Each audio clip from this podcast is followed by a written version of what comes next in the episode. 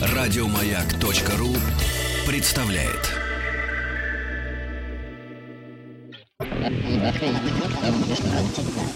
Объект 22. 22. Объект 22. Недра Плутона были в прошлом живыми, и в них шла тектоническая активность. А в разряженной азотной атмосфере планеты когда-то шли погодные процессы. Об этом рассказал Алан Стерн, руководитель миссии New Horizons. Напомню, New Horizons э, начал сближение с Плутоном в январе, и теперь все надеются, что аппарат э, произвел уже порядка 150 замеров, в том числе изучил состав, геологию планеты, температуру ее поверхности, рельеф. Ну а кроме того, ученые стремятся понять, есть ли общая атмосфера у Плутона и его спутника Харона. Это вот эта вечная парочка, которая нам всем не дает покоя, даже несмотря на то, что э, Плутон как немножечко так за гранью в последнее время. Но это все новые данные. Э, сегодня к тому, что занимает э, человечество относительно давно и уж в космосе этого дела, как мне кажется, полно, и речь о радиации.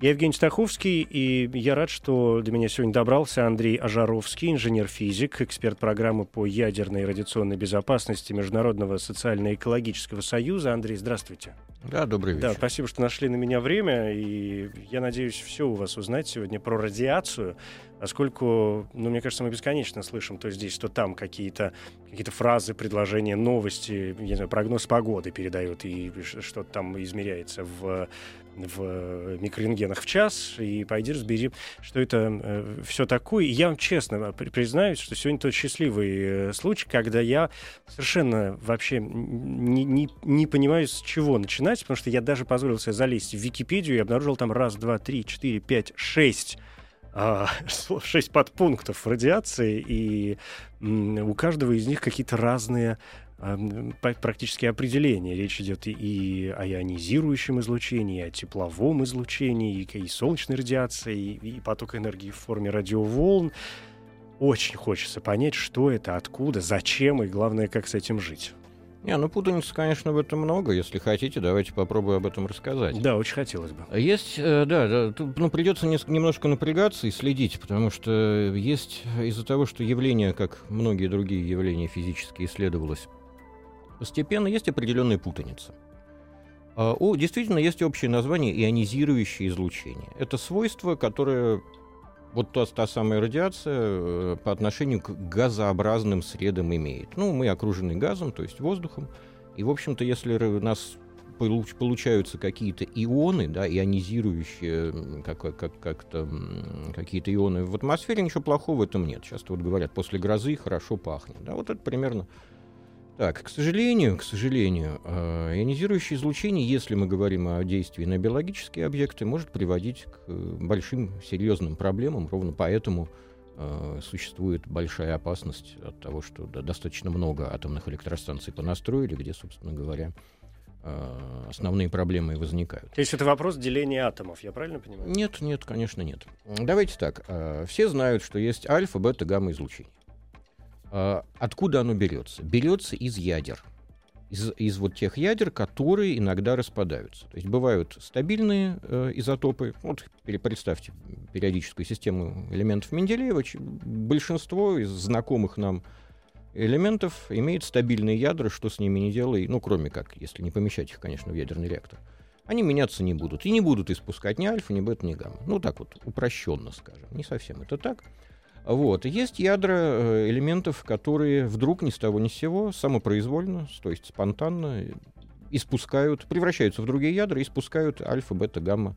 В древности их называли лучи. Потом, потом оказалось, что альфа-излучение — это поток ядер гелия, это очень тяжелые и с очень большой э, ионизирующей способностью лучи, но имеющие небольшую проникающую способность, то есть которые задерживаются вот, листом бумаги или Э, пробег в воздухе несколько сантиметров всего имеют. Казалось бы, казалось бы, это здорово, они же, наверное, безопасны из-за этого. А нет. Если в случае таких происшествий, как на Чернобыльской станции или на станции Фукусима-1 в Японии, вот эти вот ради радиоактивные э, элементы выбрасываются в окружающую среду, то они попадают и к нам внутрь. И тогда у нас уже нет никакой защиты. Вот еще раз, если кусок альфа-активного плутония, например, лежит у нас на столе, мы, в общем-то, в безопасности. Потому что, да, вокруг него вот будет на, на расстоянии там, 2-3 сантиметров вот это вот ионизирующее излучение действовать, но не дальше. Но проблема в том, что когда все это попадает в окружающую среду, попадает в пищу, попадает в нас, попадает в воздух, выпадает на, на, с, с вот этими вот... Осадками. С осадками, угу. да, везде. Получается, что, что мы от этого не защищены. Ну, примерно то же самое про бета-излучение. Это поток в общем-то, электронов, просто быстро летящие электроны. Пробег несколько метров, уже, уже, уже чуть сложнее. То есть вот бета-активный препарат я бы не стал советовать класть на стол. Вот, но беда с ними та же самая. Примеры бета-активных, э, вот таких вот на слуху элементов, это радиоактивный йод. Йод-131, который приводит, если он попадает внутрь человека, приводит к заболеваниям щитовидной железы.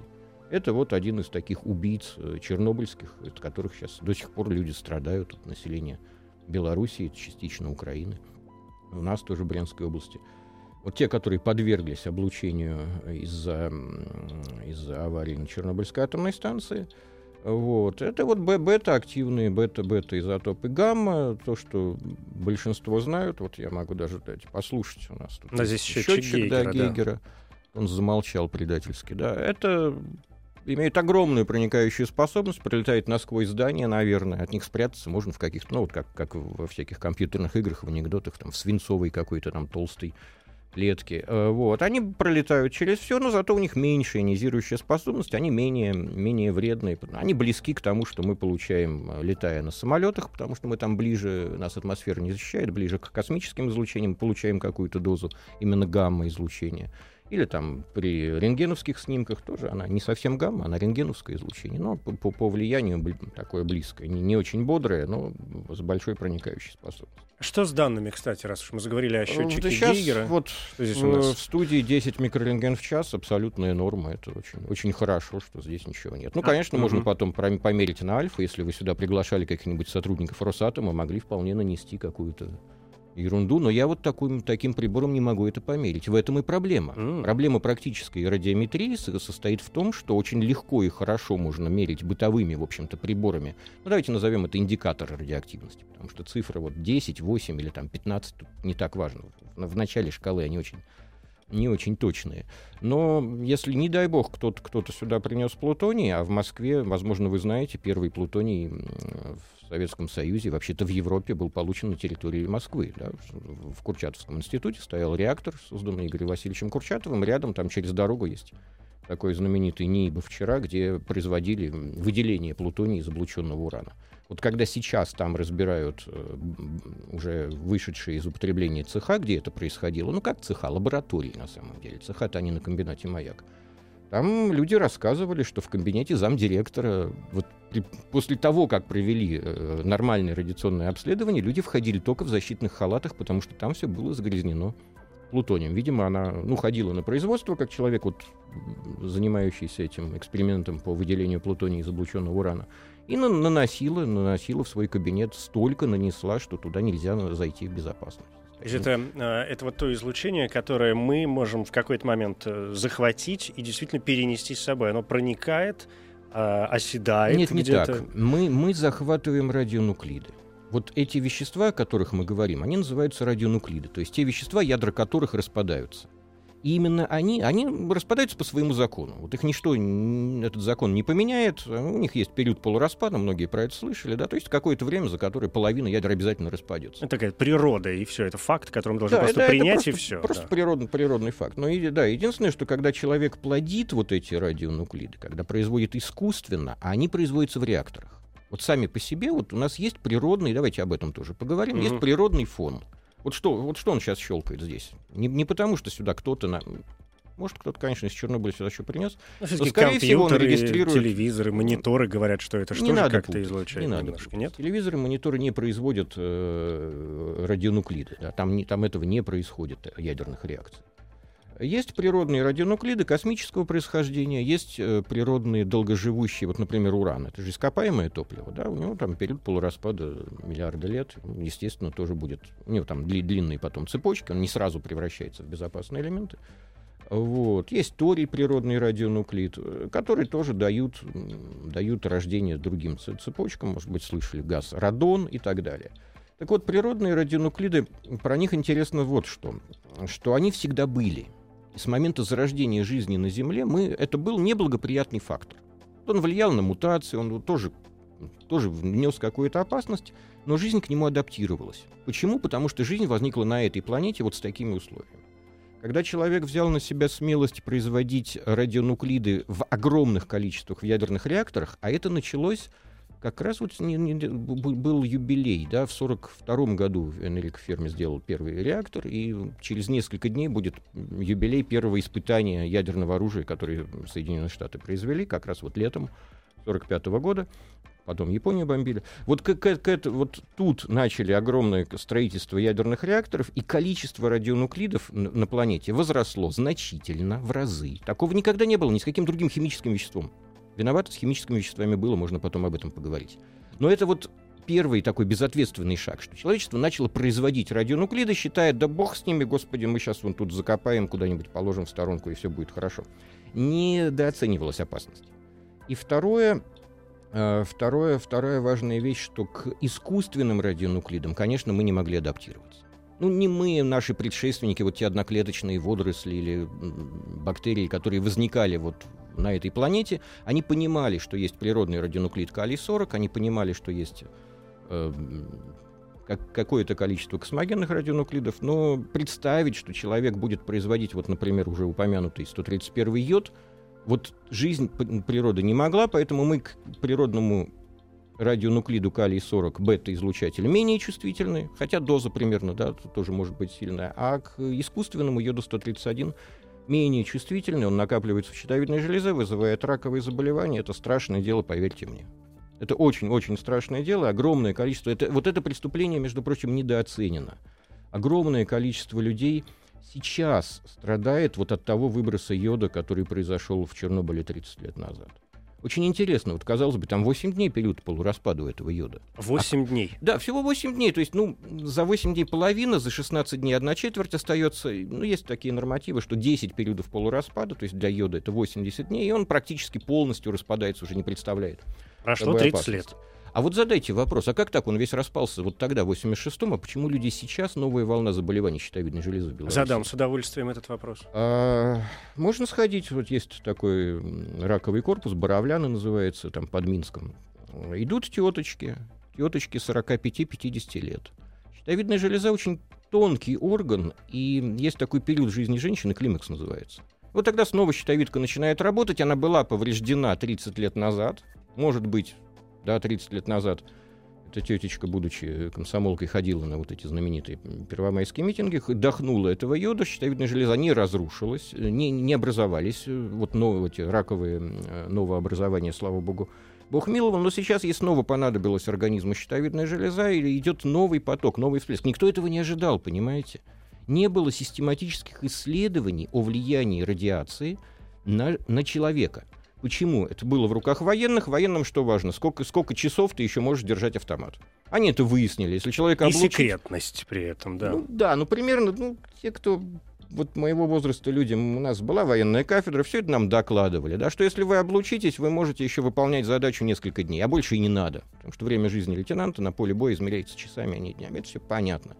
И военным было действительно достаточно все равно, что там потом дальше будет что через 14 дней, да, человек умрет от кровавого поноса, там, пойдет отторжение слизистых оболочек, ну, в зависимости от того, на, на какие органы ляжет.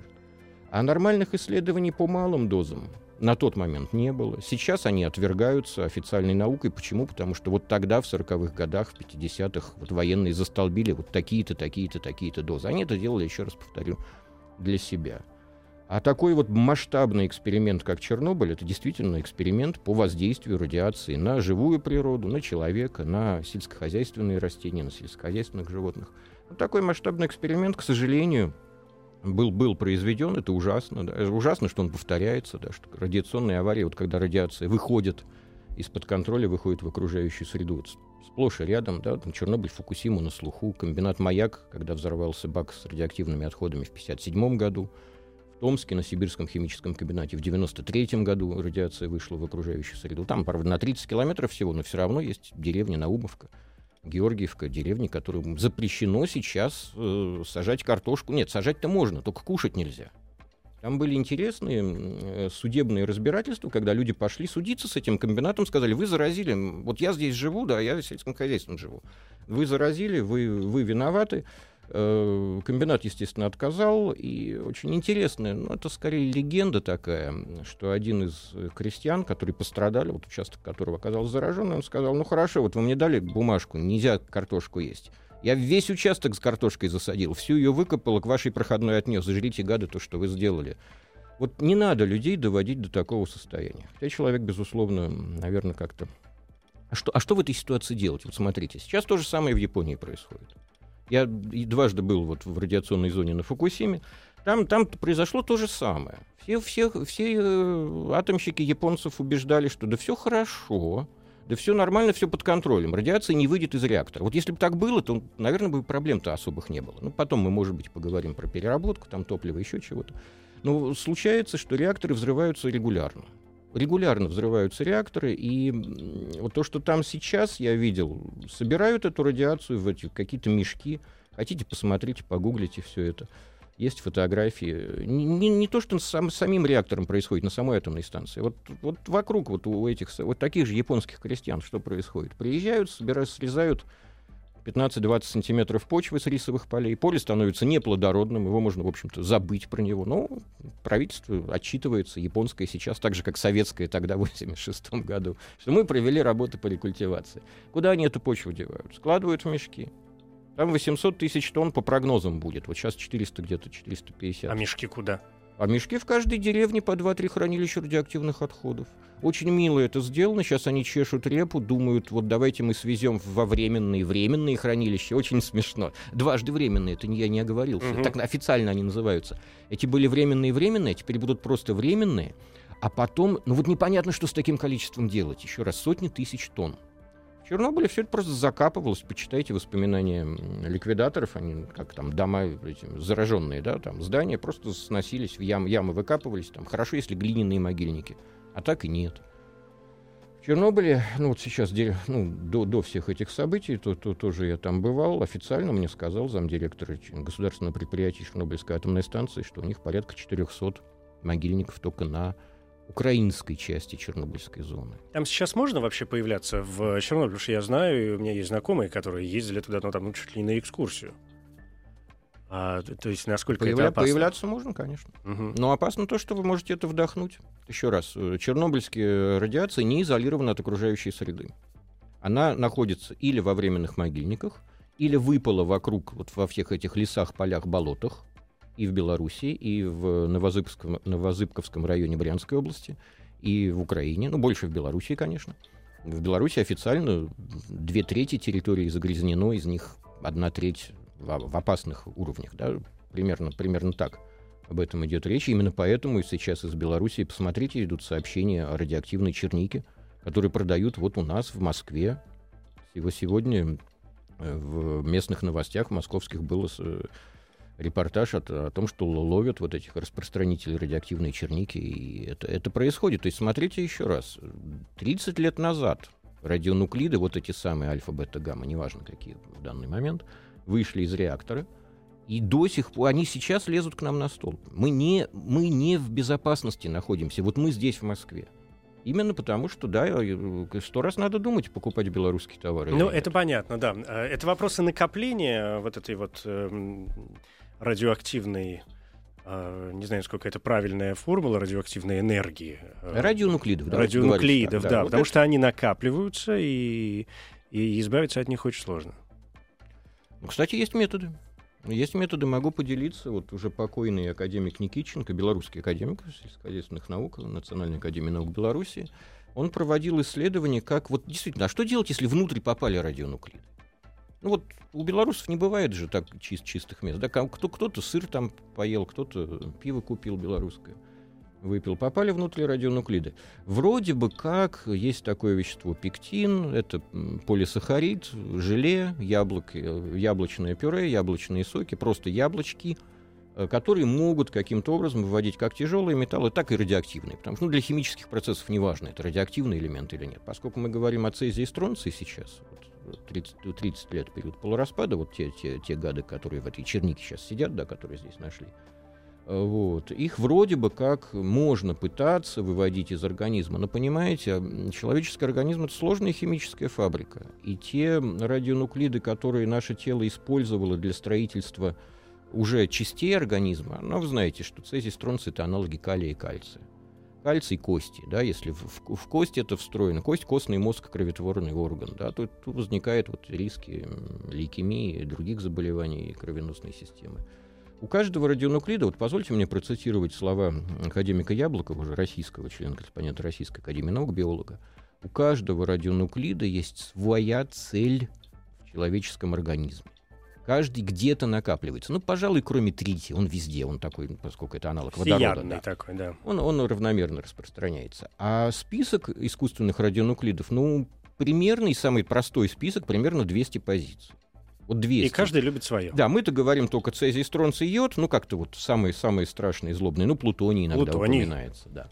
Вот. А их там намного больше. И каждый, каждый может вот сломать какую-то деталь в человеческом организме, причем сломать, еще раз, это вплоть до генетических каких-то эффектов.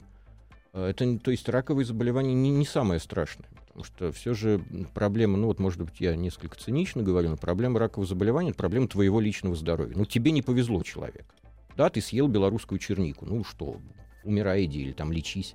А там лечение хуже, чем болезни иногда бывает.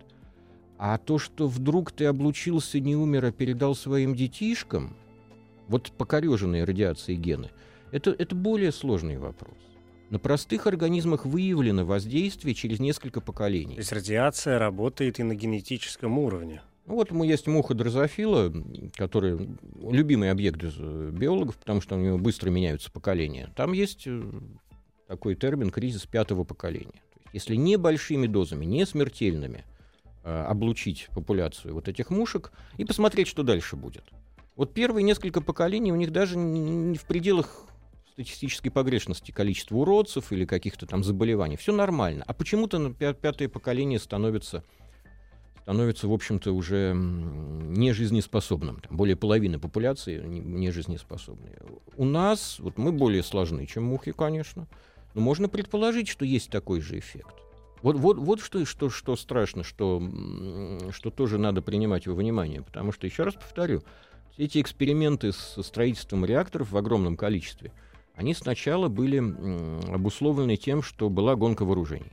Ну, тут уже сложно что-то спорить. Наверное, лучше облучиться, чем быть разбомбленным. Все, мы, мы знаем, что такое были все эти планы бомбардировок. И Штаты хотели нас бомбить, и Советский Союз копил, копил, делал эти... Это холодная война, да, да понятно. Все. Да, это, это, это вот такая вот радиоактивная часть холодной войны. Ну, сейчас-то зачем это все? Сейчас-то зачем? Да, да из, э, из военного атома придумали мирный атом, президент Эйзенхауэр его придумал реально, вот просто для того, чтобы проталкивать через Конгресс ассигнования, придумал Atoms for Peace, да, атомы для мира, там у себя. И у нас тоже примерно то же самое придумали. Вот Игорь Васильевич Курчатов сказал, о чем мы строим реакторы, которые только плутоний производят. Они же воду греют. А давайте мы эту воду еще чуть-чуть догреем так, чтобы пар пошел. И вот начали строить сначала реакторы двухцелевые, так называемые, вот Сибирский химический комбинат, а, под Красноярском, Железногорске такие же, которые главная цель их производить плутоний для войны, ну и заодно, раз уж они воду греют, ну пускай там ну, крутят, крутят турбину, пошла, да, да, или отапливают поселок какой-то рядышком. Вот. Ну, хорошо, может быть, тогда это имело смысл. Тогда не осознавали вот все эти долгосрочные последствия. Тогда как легкомысленно очень к этому относились. Но сейчас-то это зачем? Вот сейчас, вот посмотрите на тенденции по, если мы говорим по энергетике атомной как отрасли хозяйства, да, вот есть замечательный пример страны Италия, которая по, референдуму закрыла все атомные станции. Референдум, правда, в 86 году был после, после Чернобыля. Смотрите страну Австрия, которая построила атомную станцию, Э, в 1978 году они построили атомную станцию, и потом только решили обсудить с народом, тоже провести референдум, спросить, а вот включать ее или не включать. И тогда проголосовали, чтобы не включать уже построенную, несмотря на явные потери. Замечательный совершенно пример был. Да, а потом на следующий год бабахнуло в Соединенных Штатах Америки, случилась авария Три Mile Island в 1979 году, и австрийцы поняли, что действительно э, вот решение на референдуме было правильное, а не ошибочное. Это очень важно. Что в данном случае такой народный страх, он сыграл э, на пользу? Ну, страх, э, безусловно, бояться надо реальной опасности. Вот согласитесь, человек бесстрашный — это глупый человек. Вот представьте, бесстрашный человек, который переходит какое-нибудь Ну, Каширское нет, тут- шоссе тут по с вами- диагонали без перехода. Тут я с вами согласен. Но вопрос радиации, он же поэтому так интересен, что э, радиация, мы же ее не видим, не слышим, она не, не, не понюхать ее, я не знаю, не, не потрогать никаким образом. В том-то и дело, что она есть, а, а вроде как и ее и нет, пока не случаются какие-то последствия уже. Вот в, это- в этом и трюк. У человека нет органа, которым мы бы почувствовали Мы вот это самое конечно. альфа, бета, гамма. Нам нужен прибор, и еще раз, прибор чувствует вот сейчас только гамму, а альфа он не чувствует. Он нужен намного более дорогой и сложный прибор. Если бы радиация была видна, вот, может быть, помните такой японский фильм Акиры Курасава «Сны» называется. Одна из новелл у, них называ- у него есть «Гора Фудзи в красном», где он предсказал Фукусиму. Очень странное, кстати, явление, посмотрите, такое культурологическое. Там у него был такой кошмарный сон, когда несколько реакторов, стоящих на горе Фудзи, там нет реакторов. Вот несколько реакторов расплавились, и вся гора ушла там в- под землю. Там. И вот в, в этой новелле он придумал, что ученые покрасили цезий, плутоний разными цветами, и это было видно вот в, том ужасе, вот те, те толпы, которые убегали от радиации. Их, Да. да. это было просто, просто физически видно. Если бы мы могли видеть радиацию, конечно, бы было всё намного проще принять решение. Потому что стоит вон труба угольной какой-то электростанции, дымит, всем понятно, что это грязная энергетика, ее надо закрывать. Стоит атомная электростанция, на ней та же труба, через нее идет радиация, для этого там трубы это и есть, да? Через нее идут радионуклиды, но это разрешенные выбросы, это, в общем-то, в, при- в пределах разрешенного, и никто их не видит. Поэтому есть и манипуляции, поэтому очень много людей ну, как вам сказать, это же все же индустрия. Много людей, которые зарабатывают деньги на этом, конечно, пытается вот как-то манипулировать именно тем, что мы ее не видим. Плюс еще биологическое действие. Ведь поймите, есть еще так, так, такая особенность, что стохастическое, то есть вероятностное действие радиации. Если облучить 100 человек, из них может быть там 3 или 5 помрут, а остальные будут жить. Почему интересно? Вот та- такое воздействие. Вот это, вот это и на, То наука есть это вопрос какого-то иммунитета у, у- кого Нет, у каждого своя, своя чувствительность, но мы разные. Мгм, ну, Вот если 100 человек поставить, в каждого выстрелить в голову из пистолета, будет 100 трупов. Это детерминистский подход. Да? Если 100 человек засунуть там в реактор, облучить их сверхдозой, они тоже все умрут. Ну, это то, вот с чего мы начинали, да, это то, на что сначала... Ну, это такой радикальный уже да, подход, воен- военный, да. Какой, какая доза должна быть, чтобы человек умер вот прямо здесь? Смерть под лучом называется. Ну, есть такая доза, можно так сделать, да. А малые дозы, вот те, которые вот на пределах, а вот где, где ставить предел? Вот это безопасно или, или опасно, да? Вот малые дозы, они такие лукавые, что да, какой-то, ну, какой-то процент обязательно дозы, Понимаете? Есть у- уникальное совершенно исследование, правительство Федеративной Республики Германии проводило, называется КИКК, КИКК, если кто-то будет гуглить, а, по исследованиям детского, де- э, детских раковых заболеваний поблизости от атомных станций. Они пришли к выводу, что те дети, кто живет в пределах там, от 5 километров от атомных станций, а такие есть. Ну, просто считается же, что атомные станции безопасны. Да я могу назвать города в России, которые в пределах 5 километров. Вон, посмотрите, Балаково там есть. Есть Удомли, замечательный город, рядом с Калининской атомной станцией, часть которого, да, вот в этой же зоне. Так вот, там примерно больше, чем в два раза риск раковых заболеваний, э, детск- только детской лейкемии. Почему детский? Потому что детский организм больше воспринимает этих радионуклидов, взрослый все же сколько съел, столько, столько вышел. Ну, как-то как по-другому там. Вот. Так вот, немецкое правительство установило, что коэффициент где-то 2. Вот возникает вопрос. Да, не каждый, кто живет рядом с атомной станцией, получит раковые заболевания. Но вероятность в два раза, ну там два- 2,2 у них получилось. Да, но это м, не об этом мы сейчас говорим. В два раза больше. Поэтому в Германии есть такой вот принцип предосторожности. Он же не... У нас даже в законе есть закон об охране окружающей среды. Принцип потенциальной опасности да, человеческой деятельности, принцип предосторожности. Если вы не уверены, конечно, лучше, чтобы беременные женщины, чтобы дети до 5 лет не находились поблизости от атомных станций. А эффект там до 50 километров где-то где-то распространяется. Поэтому, в принципе, вот совет э, слушателям, если кому- кому-то это интересно, кто-то готов э, ответственно подходить к, к защите здоровья пока, своих поколений, ну, забеременели, отъехайте. Есть возможность переехать куда-то подальше. Ну, просто из соображений, да. Ведь бросают же беременные курить, пить. Ну, тоже опасные вещи. Мы сейчас это не обсуждаем. Ну, вот, вот в этом ряду это вот такая личная гигиена должна быть что дети не должны находиться рядом с атомной станцией, даже без аварийно работающими. Вот, вот, вот что, в чем германское исследование уникально. Да, это понятно. А можем выключить э, счетчик? Я понял, что начинает мне действовать на нервы почище это... э, гамма-излучения. Вы, вы еще не слышали, да. как, как он щелкает на радиоактивных могильниках. Ой, слава богу, что я этого не слышал. А знаете, в, Моск... да. в Москве есть много мест, где, где вот уровень этих щелчков будет примерно в 10, а в одном месте в 100 раз больше. Есть у нас потерянный, он в, в парке Коломенской валялся потерянный радионуклидный источник. Он его и там искали, я не знаю, сейчас вывезли uh-huh. или нет. Uh-huh.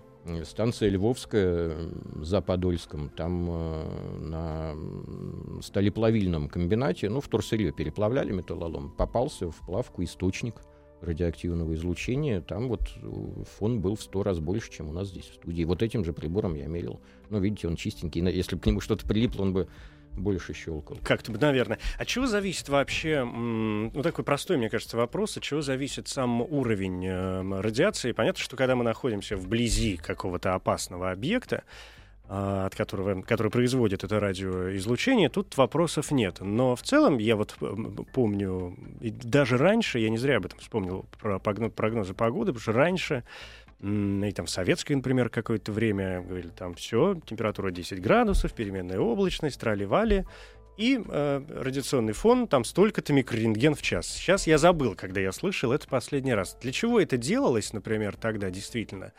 А, и почему этого нету сейчас? И главное, от чего действительно зависит радиационный фон в безопасной, казалось бы, местности? Ну, вы напомните о вот последнем и самом главном вопросе. Я сначала скажу, для чего это делалось. Сделалось это в качестве терапии после Чернобыля. Потому что когда люди вот, ну, в нашей стране, там, в Советском Союзе впервые столкнулись, ну, как впервые еще раз? Авария 57 -го года на маяке засекречена была. Ну, конечно, да. Люди Чернобыль это самая были, важная да, такая вещь, да. Здесь была гласность, слава богу, да, всего там за два дня задержка с эвакуацией, ну, как всего. Вот. И почему перестали делать? Потому что это бессмысленно. Средняя температура по больнице это называется, понимаете? То есть в двух соседних Вы, помещениях выпадение, это может быть да, совершенно... выпадение радионуклидов, э, даже чернобыльское и фукусимское тоже это подтвердило, носит пятнистый характер. Вот в Фукусиме э, я ходил по, там, там, по, по одной из деревень, в пределах шагов отличается фон. В пределах шагов. То есть может быть, ну давай, самый простой пример. Выпадение шло, понятно, сверху. Дальше пошел дождик. Все смывалось. Дождем куда? Правильно, в сточную канаву. Кладешь прибор на сточную канаву, там в 10 раз больше, чем на дороге. Все очень просто и понятно. Так, так, так и здесь. Если мы говорим, вот если вдруг там кто-то объявляет, средний фон в Москве 10 микрорентген в час, это ерунда.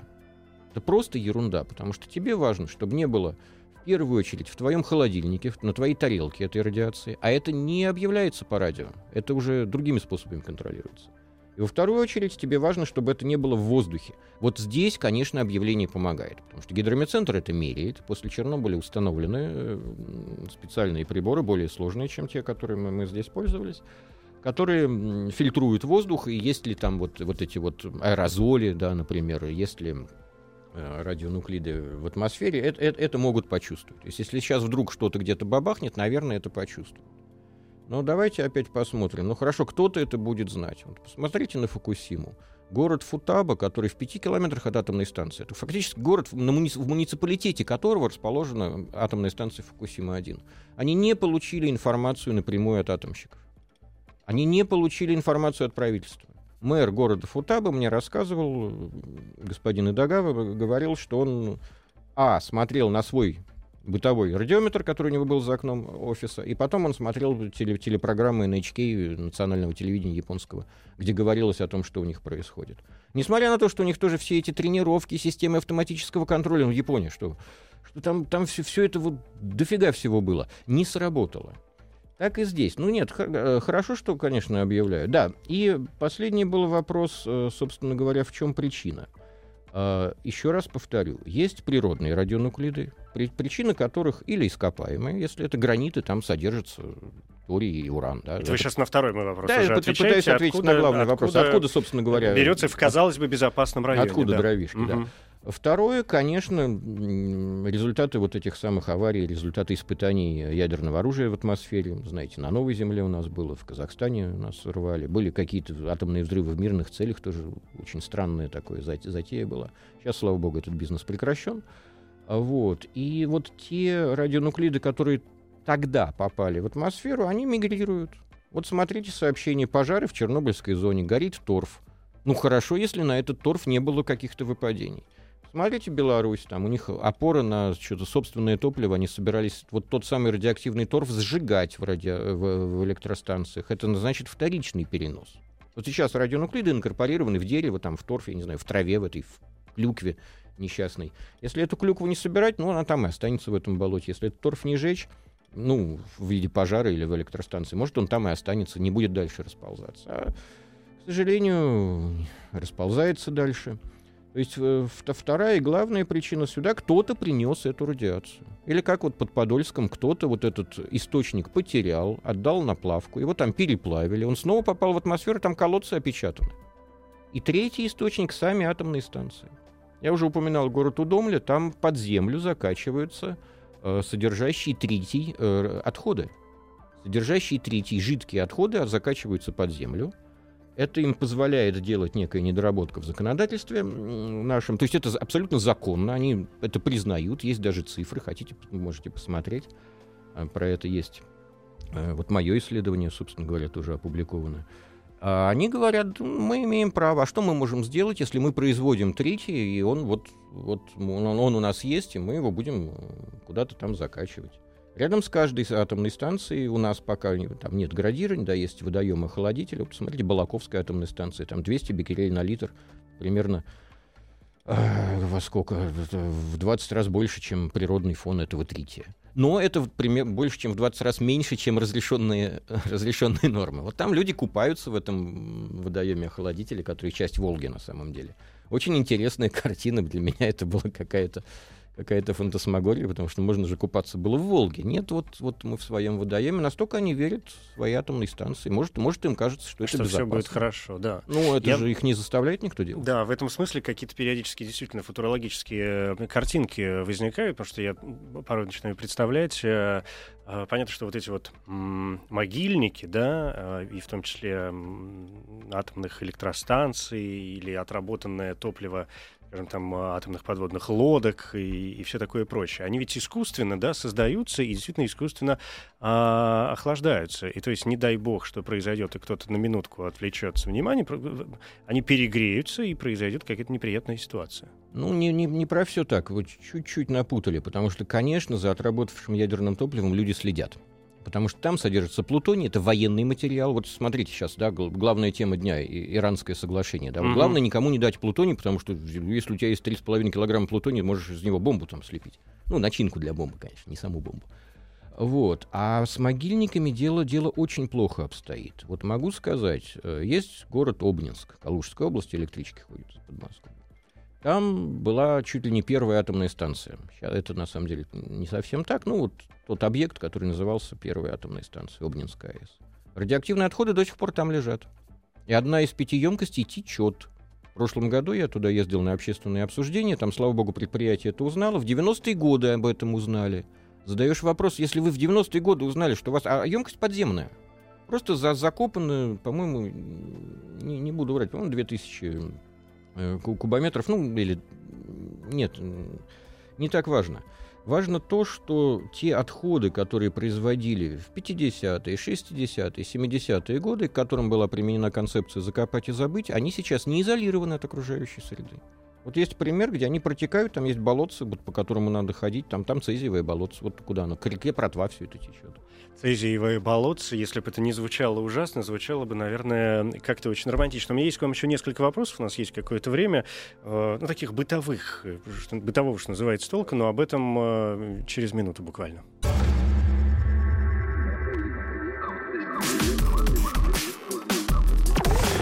Объект 22.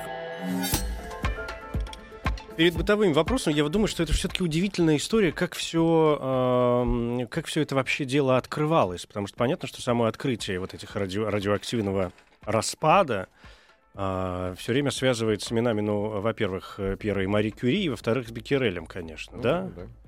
Это и какие-то чудовищные вот эти были сто- истории, что, во-первых, Мари Кюри, ведь, э, как гласит история, умерла от лучевой болезни, в конце концов.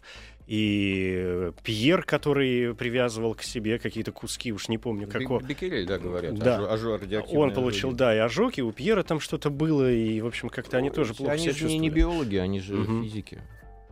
Такова доля физиков. Ну, а вот теперь от, э, собственно, истории, а это э, и Беккерель, если Беккерель это конец 19 века, да, это что там, 1895-96 год, где-то как раз вместе с э, изобретением радио, и радио, и радиоактивность, как-то все это приблизительно в одно время происходило, а Пьер Мари Кюри тоже до конец 19 века, там, начало 20-го, м, уже, да, Кюри получила Нобелевку, по-моему, в 1905 или что, ну, неважно это все. Я думаю, мы же бесконечно, и тем более после того, что вы сейчас рассказали, но в глобальных, что называется, масштабах, мы же все время думаем а, о том, на вот этом нашем бытовом, что называется, человеческом а, каком-то уровне, как и я сегодня уже обмолвился. «Ай, А что ж там у нас мониторы-то компьютеров? Ах, а микроволновая печка, там что-то. Холодильник вы сами произнесли. Это слово. Есть какие-то угрожающие вещи в, в быту, на которые мы должны обращать внимание? Или сегодня все-таки вся эта техника приведена в какой-то такой божеский вид, и, в общем, опасаться нечего? Нет, ну есть свои э, воздействия, но это все же радиоволны. Радиоволны, это микроволны, это не имеет отношения к тому, о чем мы с вами говорим. Еще раз, давайте вот ограничим. Радиация — это то излучение, которое исходит из ядер при разных ядерных превращениях. Альфа, бета, гамма. Вот все остальное, да, можно обсуждать, насколько излучение мобильного телефона опасно. Но, Но это, есть не радиация, исследование. да, да, но на это, не радиация. Все, я понял, да, это совершенно значит другая тема. Ну так, чтобы э, ну, разобраться знаете, в ну, ну, пунктах. да. солнышко, загар, Мгм. ультрафиолет тоже почти радиация. Тоже Тоже надо знать, надо да. понимать, да, что нельзя этим злоупотреблять. Но по разрушающему действию это, конечно, не сравнить. Природа их одна. Электромагнитное излучение, что гамма-излучение, что ультрафиолетовое, что видимый свет. Природа действительно одна, но просто энергии от- отличаются, я вам сейчас скажу, в более чем в 100 тысяч раз. Ну вот на вас упадет песчинка или у вас, на вас упадет тонна.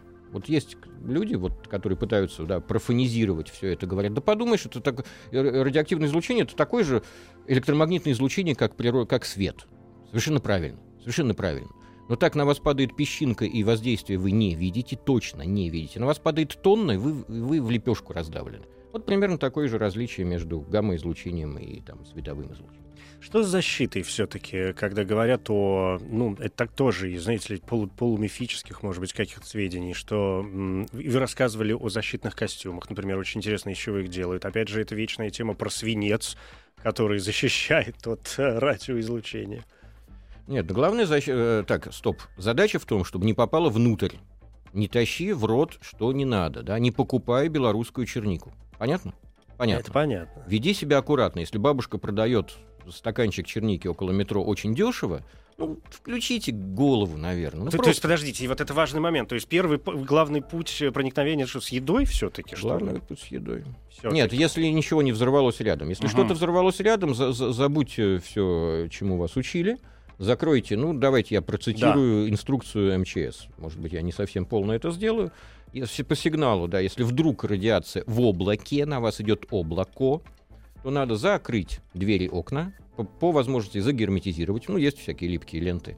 Дви- э, щё- э, вентиляционные отверстия перекрыть, щели в дверях перекрыть, набрать воды, потому что сейчас-то она чистая, а когда облако накроет водохранилище, она будет уже не, несъедобная. Положить воду, чистую одежду, еду в дополнительные целлофановые пакеты. Для чего это делается? Вас будут, если эвакуировать, вы пойдете через облако.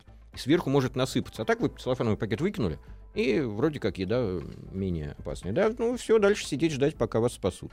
Ни в коем случае не метаться, не пытаться со самим там куда-то эвакуироваться, ждать, ждать сигнала. да. То есть стена, целлофан, стекло. Это э, если облако на вас идет, Мгм. если что-то взорвалось. А мне-то кажется, что... Нет, это, безусловно, надо знать. Это азбука. Это редкие явления. Ну, вот раз в 20-30 лет реакторы взрываются, да, мы как посмотрели, там, 57-й год, там, Маяк был, и Винскилл, да, потом... 86-й, потом, потом, потом потом да, уже практически сейчас, да, 86-й, да, 2011 вот, ну, если таким по, по, по самым крупным, там, помельче там чаще бывает. Вот это вряд ли кому-то понадобится, я так думаю. А как защититься от радиации, которая уже вокруг нас, который вот кто-то выбросил источник радиоактивного излучения, там медицинский источник, или который в дефектоскопии используется, он выбросил, где-то валяется. Страшный был случай, Гаяна называется этот инцидент в Бразилии, где дети мазались, она же светится, такой белый порошочек, он светится. Прекрасно. Вот был как раз потерянный на свалку, реально на свалку выбросили источник радиоактивного излучения. У нас под Кандалакшей какие-то ребята сдавали в металлолом э, РИТЭГ, РИТЭГ радиоактивный источник термо, термо э, энергетический, э, который из, из разности температур давал питание для маяка какого-то. Они его спилили, потому что огромный буй был, его вытащили на берег, распилили. Вот, вот от такого дурака защиты, конечно, быть не может, потому что если вдруг вы житель Кандалакши, ну сейчас их убрали, Сейчас, сейчас их убрали, опять же, с большой западной помощью. Спасибо за это норвегам, что вот этот вот тоже страшный совершенно проект везде ставить вот эти цезиевые генераторы вдоль Северного морского пути. В Балтийском море они были. Вот в Белом море, как я сказал, в районе Кандалакши даже инцидент был. На Дальнем Востоке. Вот. Э, не, не, не лезьте в ненужные вещи. Но, но еще раз, здесь очень сложно. Человек не оборудованный детектором, человек не может увидеть всего этого. И отличить чернобыльскую чернику от подмосковной садовой невозможно. Поэтому тут, наверное, метод предосторожности должен быть, чтобы минимизировать риск, чтобы идти по поводу, с чего мы с вами уже упоминали, таких стран, как Германия, Италия – Литва та же самая, да, Австрия, которые минимизируют производство вот этих радионуклидов, с которыми непонятно, что делать. Тогда и не будет протекающих могильников, тогда и не будет миллионных трат на строительство как бы безопасных могильников, которые все равно могут потом как-то протечь. Поэтому сейчас человечество подошло к такому уровню, что мы можем хотя бы не плодить новые риски. Вот что делать со старыми, это замечательно, что сейчас в России идет серьезная работа, прошла инвентаризация радиоактивных отходов, накопленных в, в разных предприятиях, не только на атомных станциях, что идет попытки как-то как их приводить в менее опасное состояние, а в безопасном состоянии быть никогда не могут, но в менее опасном могут. Вот мы говорили про Мурманск, там на Сай Сайда-Губе реакторные отсеки подводных лодок, да, вытащили, разрезали, покрасили, упаковали, очень хорошо все хорошо лежит, в ближайшие сто лет они, наверное, менее опасны, чем когда они болтались в воде и могли там затонуть или попасть. Ну, понятно, если затонут угу. в Баренцевом море, попадет в рыбку потом ну, конечно. к нам на стол.